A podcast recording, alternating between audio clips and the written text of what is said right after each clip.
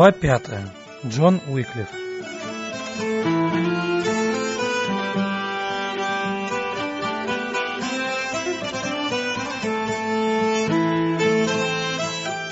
До реформации оставалось всего несколько экземпляров Библии, но Бог не допустил исчезновения своего слова.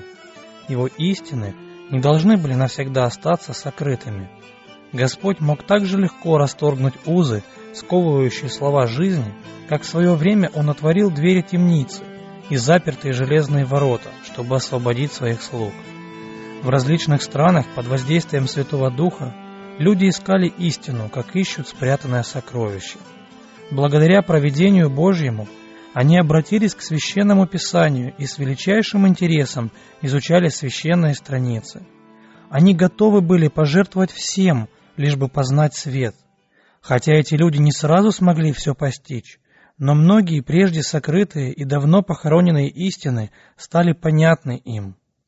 Как посланные небом вестники, они принялись разбивать оковы заблуждения и суеверия и призывали тех, кто так долго находился в рабстве обмана, подняться на защиту своей свободы. В течение долгих столетий прочитать Слово Божье можно было только на языках, доступных для образованных людей. Лишь вальденцы читали его на своем родном языке. Но настало время, когда Священное Писание было переведено на различные языки, и люди могли читать его на своем родном языке. Полночный час для нашего мира миновал. Во многих странах мрак постепенно рассеивался, и появились первые признаки наступающего рассвета. В XIV столетии в Англии взошла утренняя звезда реформации. Джон Уиклиф был вестником реформ не только для Англии, но и для всего христианского мира. Его слово протеста против Рима никогда не должно было умолкнуть. Его выступление положило начало борьбе, которая привела к освобождению не только отдельных лиц, но и церквей и целых народов. Уиклиф получил либеральное образование, но страх Господень означал для него начало мудрости. В колледже – он был известен своим ревностным благочестием, выдающимися способностями и основательными познаниями. В своем ненасытном стремлении к знанию он старался познакомиться со всеми отраслями наук. Он изучал схоластическую философию, гражданское и церковное право, особенно законы своей страны. В его последующих трудах чувствовалось влияние полученного образования – Основательное знание умозрительной философии того времени помогло ему вскрыть ее слабости и заблуждения, а изучение гражданского и церковного права подготовило его к великой борьбе за гражданскую и религиозную свободу. Умея, владея мечом Слова Божьего, он был также сведущ в гуманитарных науках и хорошо знаком с тактикой схоластов. Его талантливость и широта познаний снискали ему уважение не только друзей, но и врагов. Его приверженцы с гордостью смотрели на своего вождя, занимавшего выдающееся положение среди ведущих умов страны. А его враги не осмеливались высказывать презрение к реформации, боясь обнаружить свое невежество и слабость. Еще будучи студентом, Уиклиф начал изучать Библию. В то время, когда Библию можно было прочитать лишь на каком-либо древнем языке, только ученые люди могли найти путь к источнику истины, которая оставалась закрытой для необразованного народа. Таким образом, уже был проложен путь для будущей работы Уиклифа как реформатора. Ученые-мужи, исследуя Библию, находили великую истину о безвозмездной благодати Божией. Они пытались сделать эту истину достоянием гласности и помогали людям обратиться к живому Слову. Когда Уиклиф обратил внимание на священное писание, он начал изучать его с той же основательностью, с какой писал свои труды. До этого времени он постоянно испытывал необъяснимую жажду знаний, которая не могла быть удовлетворена ни схоластическими науками, ни учениями церкви. И в Слове Божьем он нашел то, что столько времени искал. Там он увидел подробный план спасения – Христос предстал как единственный ходатай за человека. Уиклиф всего себя посвятил служению Христу и твердо решил проповедовать открытые им истины. Подобно последующим реформаторам, Уиклиф в начале своей деятельности не предвидел всех ее последствий. Он не собирался противодействовать Риму, но преданность истине не могла вылиться ни во что иное, как только в борьбу с ложью. Чем очевиднее становились ему заблуждения папства, тем пламеннее он проповедовал библейские истины. Он видел, что Рим пожертвовал Словом Божьим ради человеческих преданий. Он бесстрашно обвинял духовенство в отвержении священного писания и требовал возвратить Библию народу, восстановить ее авторитет в церкви. Он был способным и убежденным наставником и красноречивым проповедником, а его повседневная жизнь подкрепляла проповедуемые им истины. Его познание Библии, безупречное логическое мышление, чистота жизни, непоколебимое мужество и справедливость снискали ему всеобщее уважение и доверие. Многие из его современников не находили удовлетворения в вероучении, которого придерживались. Их возмущало беззаконие, царившее в римской церкви, и с нескрываемой радостью они воспринимали истины, проповедуемые Уиклифом. Папские вожди, дрожа от ярости, наблюдали, как этот реформатор приобретал все большее влияние. Уиклиф умел искусно разоблачать заблуждения, и он бесстрашно выступал против многочисленных злоупотреблений, совершавшихся с одобрения Рима. Будучи капелланом короля, он смело осудил подать, взымаемую папой с английского монарха, указав также и на то, что посягательство папы на светскую власть противоречит как логике, так и откровению. Требования папы и раньше вызывали большое негодование, и обличения Уиклифа произвели соответствующее воздействие на государственных деятелей. Король и дворяне, объединившись, отвергли требования папы, посягающего на светскую власть, и отказались от уплаты подати. Таким образом, авторитету папы в Англии был нанесен ощутимый удар. Другим злом, против которого реформатор вел длительную упорную борьбу, было основание нищенствующих монашеских орденов. Монахи наводнили всю Англию, став серьезным препятствием развитию благосостояния нации. Своим паразитическим существованием они подрывали экономику, образование и нравственность. Праздный образ жизни нищенствующих монахов стал бременем для трудового люда, вынужденного содержать эту братью, но главное принижалось значение полезного труда. Юношество подвергалось разлагающему влиянию, расшатывались семейные устои. Под влиянием монахов многие уходили в монастыри и делали это не только без согласия родителей, но даже вопреки их воле. Один из отцов католической церкви, ставящий требования монашеского ордена выше сыновнего долга и обязанностей, заявил, «Даже если отец ляжет, плача и рыдая у порога твоей двери, и если даже мать будет взывать к твоим чувствам, напоминая, что ты выношен в ее утробе и скормен ее грудью, знай, что ты должен попрать их и спешить к Иисусу. Подобная чудовищная бесчеловечность, как впоследствии Лютер назвал эту доктрину, являющаяся выражением скорее чего-то волчьего и тиранического, нежели христианского и человеческого, в высшей степени обостряла отношения между детьми и родителями. Так духовенство, подобно фарисеям в древности, ради своих преданий отменило заповедь Божью. В результате разбивались семьи, а стареющие родители лишались своих детей.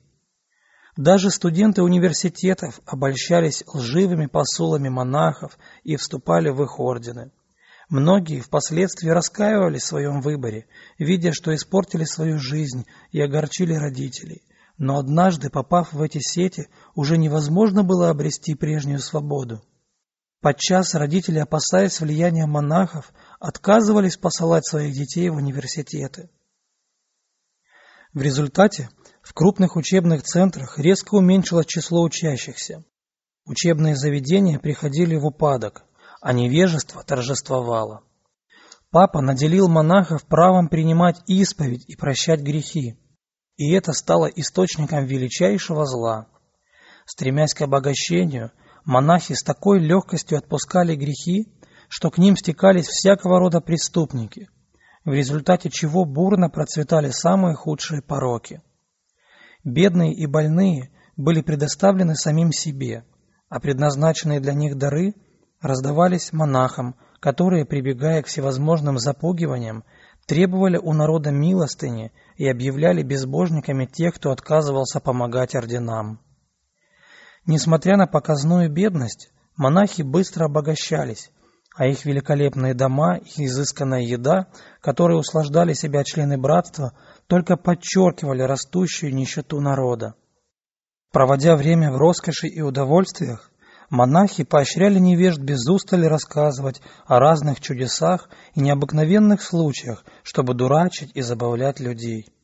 Свой авторитет они поддерживали, насаждая суеверие и внушая людям, что религиозный долг состоит лишь в признании главенства папы, поклонении святым и подношениям монахам. Народ неустанно уверяли в том, что соблюдение этих правил – прямая дорога в рай.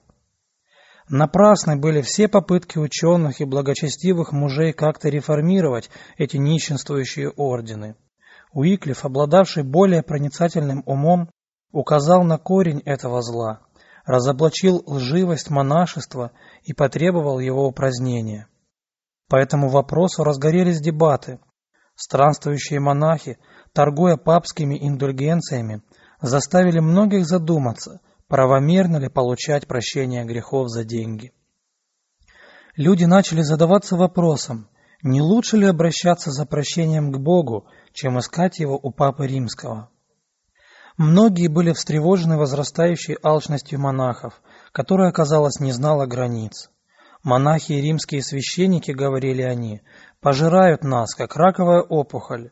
Бог должен освободить нас, или же народ погибнет. Стремясь оправдать свою жадность, нищенствующие монахи выставляли себя последователями Спасителя – заявляя, что Иисус и его ученики также жили на подаяние от народа. Такое утверждение обернулось против них же, потому что многие начали изучать Библию в поисках правды, а это меньше всего соответствовало намерениям Рима.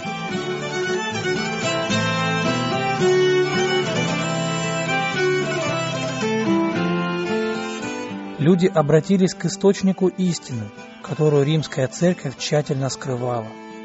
Уиклиф начал писать и публиковать статьи против монахов, не для того, чтобы вести дискуссию с ними, но чтобы привлечь внимание людей к библейским учениям и их автору. Он заявил, что папа обладает такой же властью прощать грехи или отлучать от церкви, как и самые обыкновенные священники, и что ни один человек не может действительно быть отлучен от церкви, если он не навлек на себя осуждение Бога.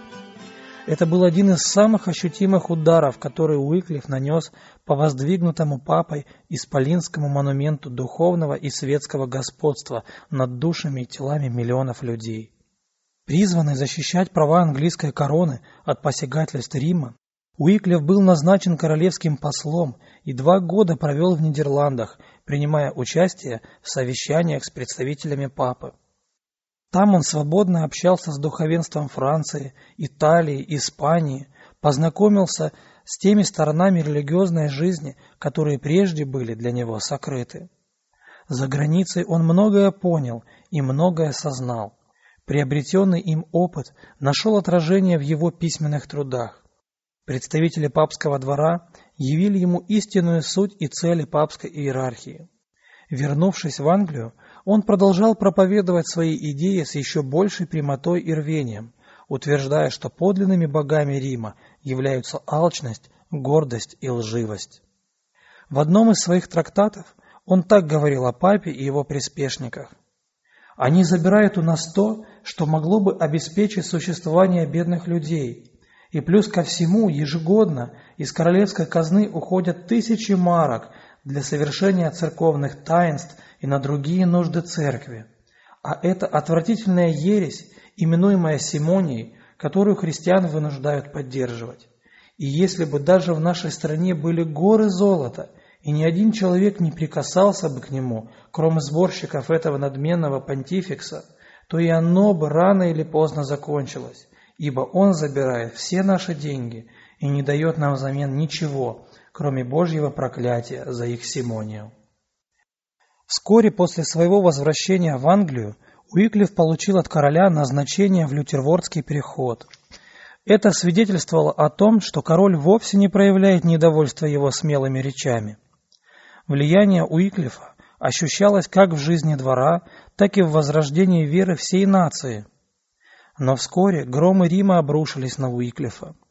В Англию было отправлено три буллы в университет королю и прилатам, они предписывали принять решительные и безотлагательные меры для того, чтобы заставить замолчать учителя ереси.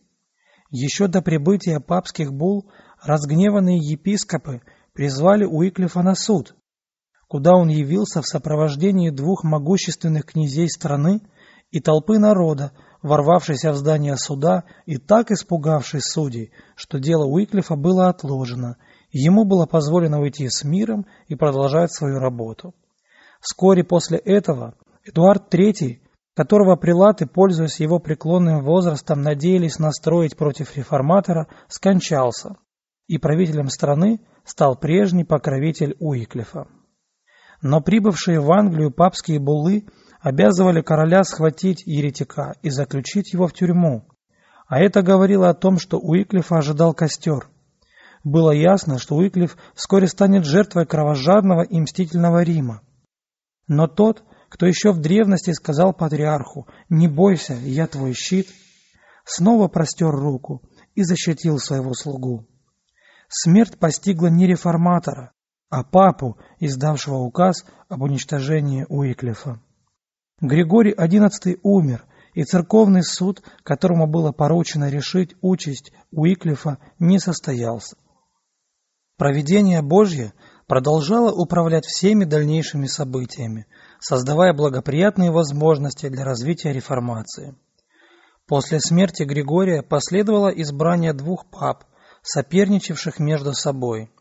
Эти две борющиеся группировки открыто претендовали на свою непогрешимость. Каждая из них призывала верующих пойти войной против другой стороны – подкрепляя свои воззвания страшными проклятиями в адрес противников и обещаниями наград на небесах приверженцам. Эти события значительно ослабили власть папства. Во время этого ожесточенного противоборства Уиклифа оставили в покое, а папы продолжали осыпать друг друга анафемами и взаимными обвинениями. Попытки утвердить власть и авторитет сопровождались кровопролитием. Преступления и публичные скандалы стали обычным явлением в церкви.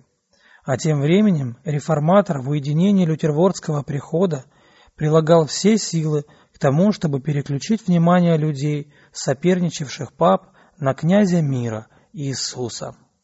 Раскол со всей последующей враждой и нравственным разложением приготовил путь для реформации, так как народ получил возможность увидеть подлинное лицо папства.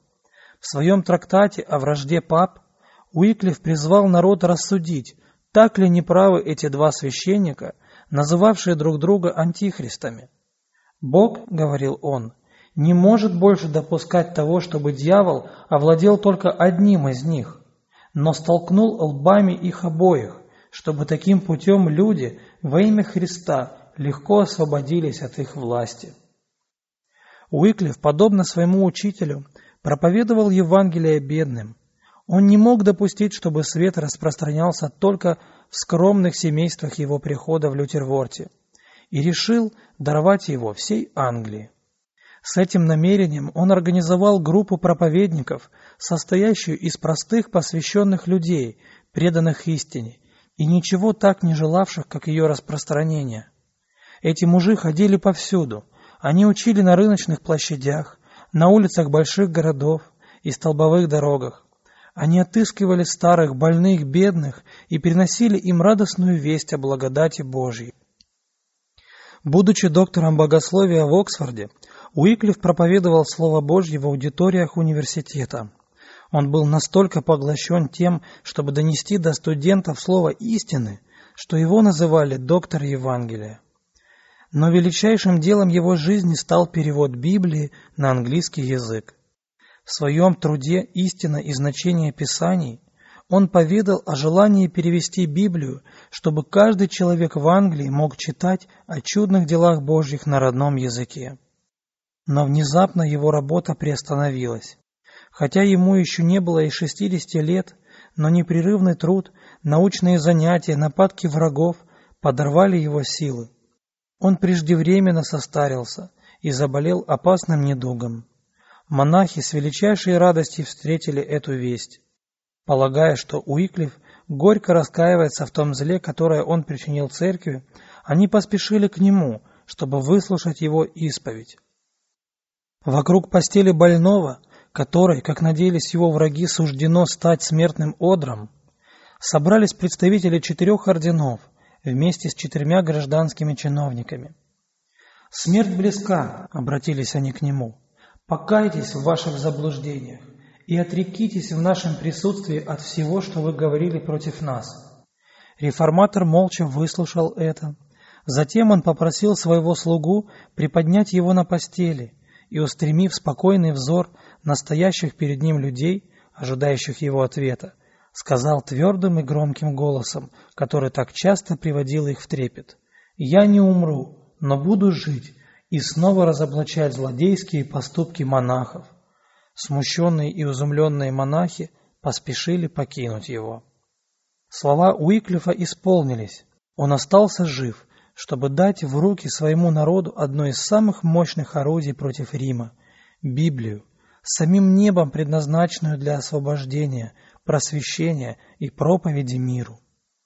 Работая над переводом Библии, он постоянно сталкивался с многочисленными затруднениями и препятствиями. Будучи сражен болезнью, он знал, что ему осталось немного времени для работы. Он видел, какое сопротивление ему надлежит преодолеть, но ободренный обетованиями Слова Божьего, бесстрашно продвигался вперед. Сохранив ясный ум, обогащенный опытом, он был подготовлен особенным проведением Божьим для совершения этого величайшего труда. В то время как все христиане были исполнены тревоги и волнения, реформатор в своем лютервордском приходе, вдали от свирепствующей бури, спокойно выполнял поставленную цель. Наконец работа завершена. Библия впервые переведена на английский язык. Теперь Слово Божье становилось доступным и для Англии. Реформатор уже не страшился ни темницы, ни костра. Он дал английскому народу свет, который никогда не померкнет. Познакомив своих соотечественников с Библией, он сделал больше для процветания и освобождения своей страны от уз невежества и порока, чем любой полководец, одержавший самую блестящую победу на полях сражений.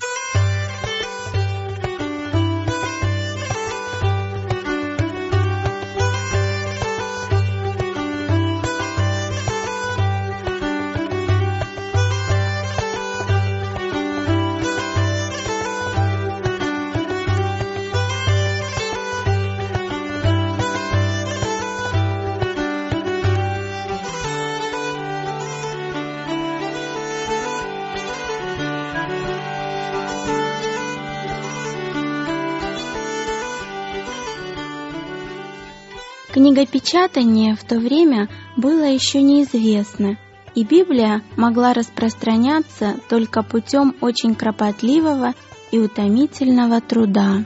Желание иметь Библию было настолько велико, что многие занимались ее переписыванием, однако это не могло удовлетворить спрос.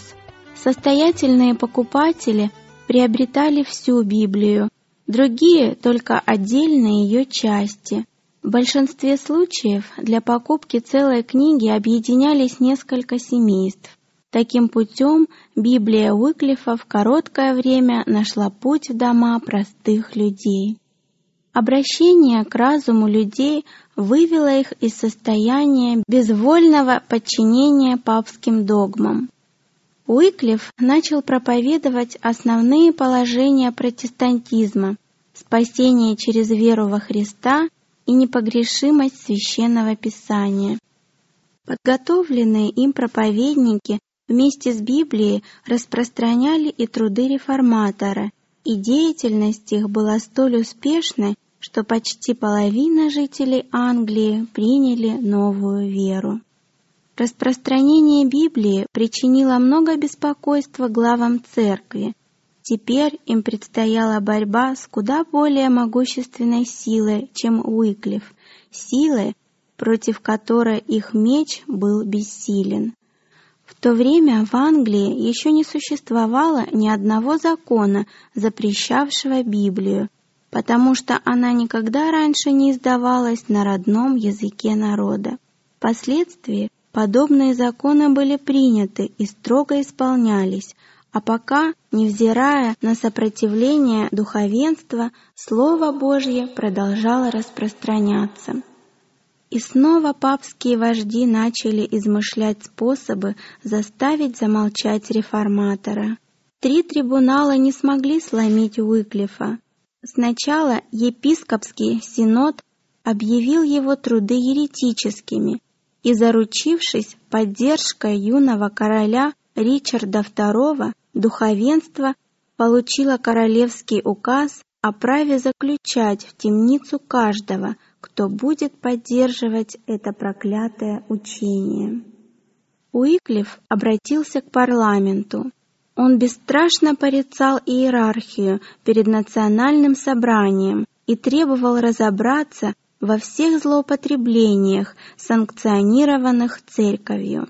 С величайшей убежденностью он обрисовал алчность и испорченность папского духовенства – его слова привели врагов в смятение. Прежние сторонники и друзья Уиклифа вынуждены были сдаться, и его враги ожидали, что престарелый, одинокий, оставленный всеми реформатор склонится перед властью короля и папы. Но вместо этого паписты сами потерпели поражение. Парламент, встревоженный пламенными речами Уиклифа, отменил эдикт о его преследовании, и реформатор снова оказался на свободе. В третий раз он предстал перед высшим духовным судом королевства. Паписты были уверены, на этот раз еретика не пощадят, и Рим одержит победу, а деятельности Уиклифа будет положен конец. Если бы им удалось осуществить свои намерения, Уиклиф был бы вынужден отречься от своего учения. В противном случае его ждал костер. Но Уиклиф не отрекся, он не собирался лицемерить. Он бесстрашно защищал свое учение и смело отражал обвинения. Забыв о себе, о своем положении, он напоминал своим слушателям о божественном суде и взвешивал их измышления и уловки на весах вечной правды. В зале суда ощущалось присутствие Святого Духа. Слушатели были очарованы силой, исходившей от Бога. Казалось, у них не было сил покинуть место суда.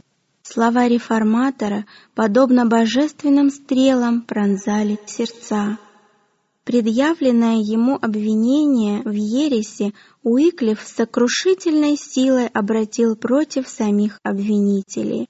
Для чего, настойчиво спрашивал реформатор, они упорствуют в своих заблуждениях и продолжают распространять их. Они торгуют благодатью Божьей ради наживы. «Как вы думаете, с кем вы боретесь?» — наконец спросил он. «Со стариком, стоящим на краю могилы? Нет, вы боретесь с истиной, но истина сильнее вас, и она победит». С этими словами он покинул собрание, и никто из его противников не осмелился остановить его. Труды Уиклифа были почти окончены, его рука которая столько времени несла знамя истины, вот-вот опустится, но он должен был еще раз засвидетельствовать верность Евангелию. Ему предстояло возвестить истину в цитадели царства заблуждения. Уиклиф был вызван на суд перед папским трибуналом в Риме, где неоднократно проливалась кровь святых. Он сознавал всю опасность, угрожавшую ему, и все же подчинился бы этому вызову, если бы удар паралича не воспрепятствовал его путешествию. И хотя голос Уиклифа не услышали в Риме, но он был еще в состоянии держать перо и воспользовался этим. Из своего прихода реформатор написал папе письмо, хотя и выдержанное в почтительном тоне и христианском духе, но сурово порицавшее роскошь и гордость папского трона. «Я очень рад, — писал он, — что могу открыто сказать о моих убеждениях каждому человеку, а в особенности епископу Рима. Поскольку я считаю, что нахожусь в здравом рассудке, то надеюсь, что он либо подтвердит мое исповедание веры, либо, если я заблуждаюсь, наставит меня на истину. Прежде всего, я думаю, что Евангелие Христа — это сущность закона Божьего, и так как епископ Рима является наместником Христа на земле, то он должен подчиняться законам Евангелия более, чем все остальные люди. Ибо величие учеников Христа заключалось не в мирской славе и чести, но в близости ко Христу и точном следовании за Христом во всех Его делах. Христос в своей скитальческой жизни был одним из самых бедных людей, не обладавшим никакой мирской властью и славой. Ни один верный не должен подражать даже самому папе или кому-либо из святых, но только Господу нашему Иисусу Христу, ибо Петр и сыновья Завидеевы, стремясь к мирской славе, вопреки примеру Христа согрешили, и поэтому мы должны остерегаться их ошибки.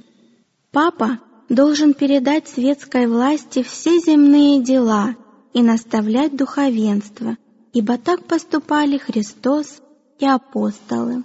Если же я в чем-то ошибаюсь, то со всей покорностью готов принять любое порицание и исправление, даже смерть, если это окажется необходимым. Я сам лично явился бы к епископу Рима, если бы был в состоянии сделать это.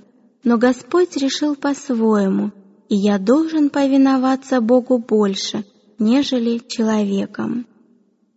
В заключении он писал, «Будем молиться Богу, чтобы Он побудил нашего папу Урбана VI и все его духовенство следовать примеру Господа Иисуса Христа в жизни и делах, чтобы они верно наставляли народ и во всем были верны Богу».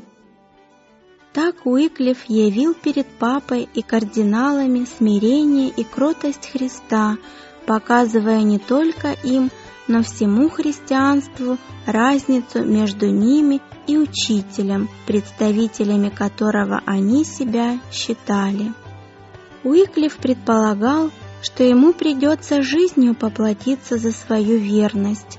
Король, папа и епископы все объединились, чтобы погубить его, и казалось, что ему не миновать костра но его мужество было непоколебимо. Почему вы думаете, что мученический венец далеко от вас? Начните проповедовать Евангелие Христа гордым прилатам, и мученической смерти вам не избежать. Что, я должен жить и молчать? Никогда. Пусть обрушивается на меня удар, я ожидаю его. Но провидение Божье все еще охраняло своего слугу. Муж, который в течение всей своей жизни смело защищал истину, ежедневно подвергаясь смертельной опасности, не должен был стать добычей ее непримиримых врагов. Уиклиф никогда не заботился о том, чтобы оградить себя от опасностей. Его защитой был Господь. И теперь, когда враги были уверены в своей победе, рука Господа скрыла проповедника в недосягаемом для них месте. Как раз в то время, когда в своем приходе В Лютерворте Уиклиф приготовился к совершению обряда причастия, он упал, пораженный параличем, и вскоре скончался. Бог поручил Уиклифу определенную задачу. Он вложил слово истины в его уста и оберегал его, чтобы это слово могло стать достоянием народа. Он охранял его жизнь и труды, пока не было положено основание для великого дела реформации. Уиклиф вышел из тьмы Средневековья.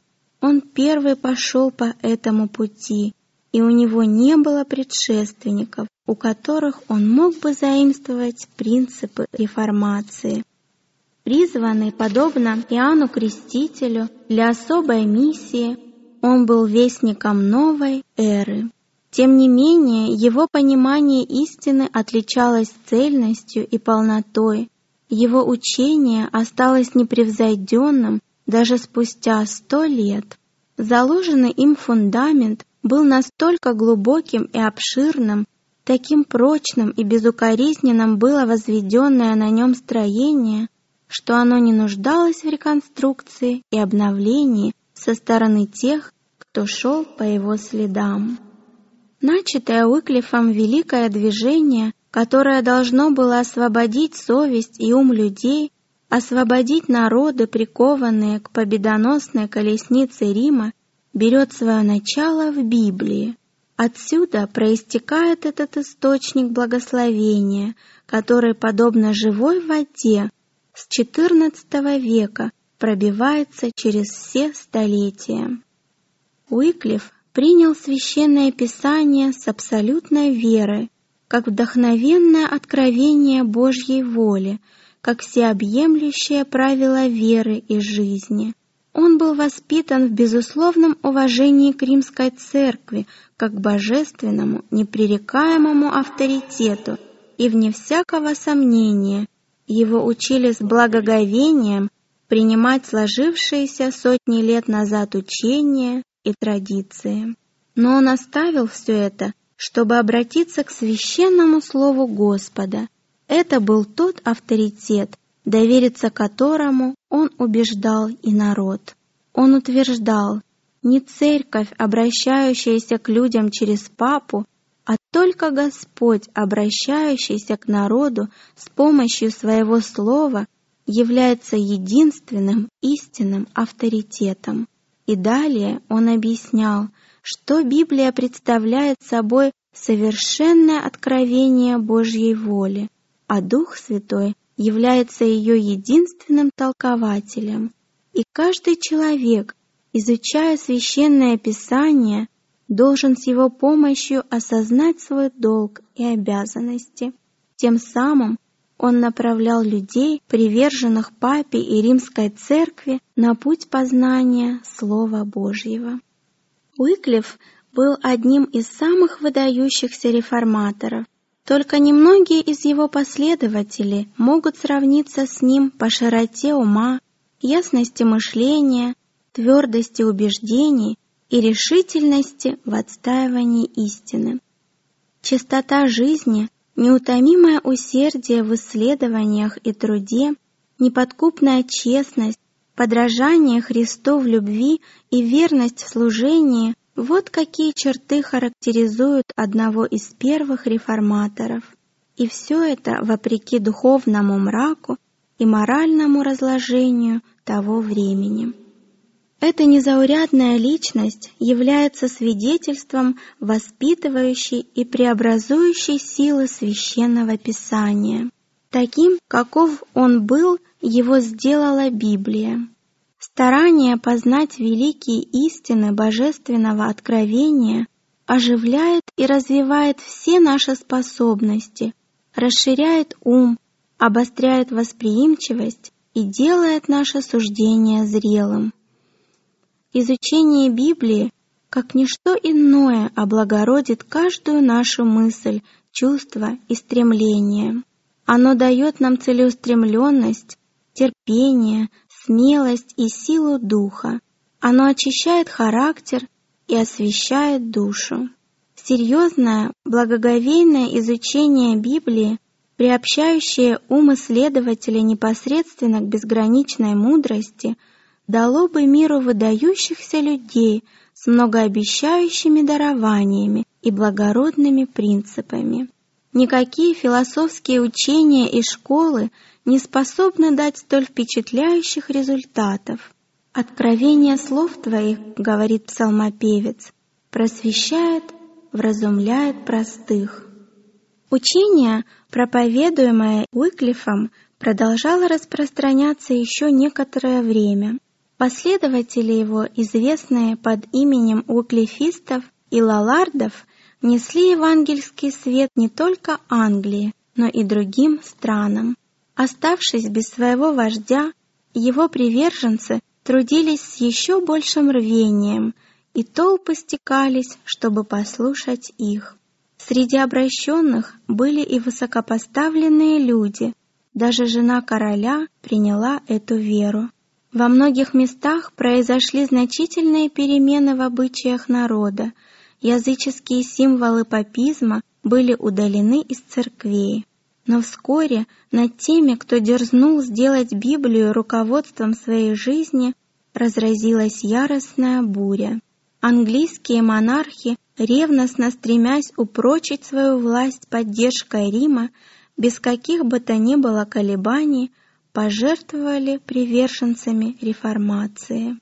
И впервые в истории Англии запылали костры, на которых один за другим погибали мученической смертью ученики Евангелия. Одна казнь следовала за другой – Защитники истины, объявленные вне закона и гонимые, могли только Господу Саваофу возносить свои вопли. Преследуемые как враги церкви и как изменники Родины, они продолжали проповедовать Евангелие в потаенных местах, находя себе убежище в скромных жилищах бедняков, скрываясь в ущельях и пещерах. Невзирая на всю ярость преследования, на протяжении целых столетий раздавался кроткий, неколебимый, искренний и долготерпеливый голос протеста против распространенных искажений евангельской веры. Христиане того времени познали истину лишь частично, но, несмотря на это, они научились любить Слово Божье и повиноваться Ему, и терпеливо страдать за Него. Подобно ученикам в дни апостолов, многие пожертвовали своим земным состоянием ради дела Божьего. Те, кто еще оставался в собственных домах, с радостью предоставляли приют своим изгнанным собратьям, а когда их самих постигала та же участь, они с готовностью принимали удары судьбы. Конечно, находились и такие, которые покупали себе свободу ценой отречения от веры, будучи устрашены яростью своих гонителей. Они выходили из тюрем в одеждах кающихся грешников, публично отрекаясь от своих взглядов. Но число верных не было малым, среди них встречались люди и высоких, и низких сословий, и заключенные в темнице, башни лалардов – они не отрекались даже под пытками и в пламени огня, радуясь тому, что удостоились разделить страдания Христа. Папистам не удалось расправиться с живым Уиклифом, но и мертвый он не давал им покоя. Спустя более сорока лет после смерти реформатора решением Константского собора его останки были извлечены из могилы и публично сожжены а пепел брошен в соседний ручей. Этот небольшой поток воды, заметил один писатель, понес его пепел в Эйвон, а оттуда в Северн, а Северн в небольшие моря, а те, в свою очередь, в необъятный океан. Так пепел Уиклифа стал символом его учения, которое в настоящее время распространилось по всему миру едва ли осознавали враги Уиклифа значение своего преступного дела. Благодаря трудам Уиклифа Ян Гус из Богемии отрекся от многих заблуждений католицизма и вступил на путь реформации. Так в этих двух странах, расположенных весьма далеко друг от друга, было посеяно семя истины. Из Богемии это учение распространилось и в другие страны. Люди обратились к давно забытому Слову Божьему. Божественная рука расчистила путь для великой реформации.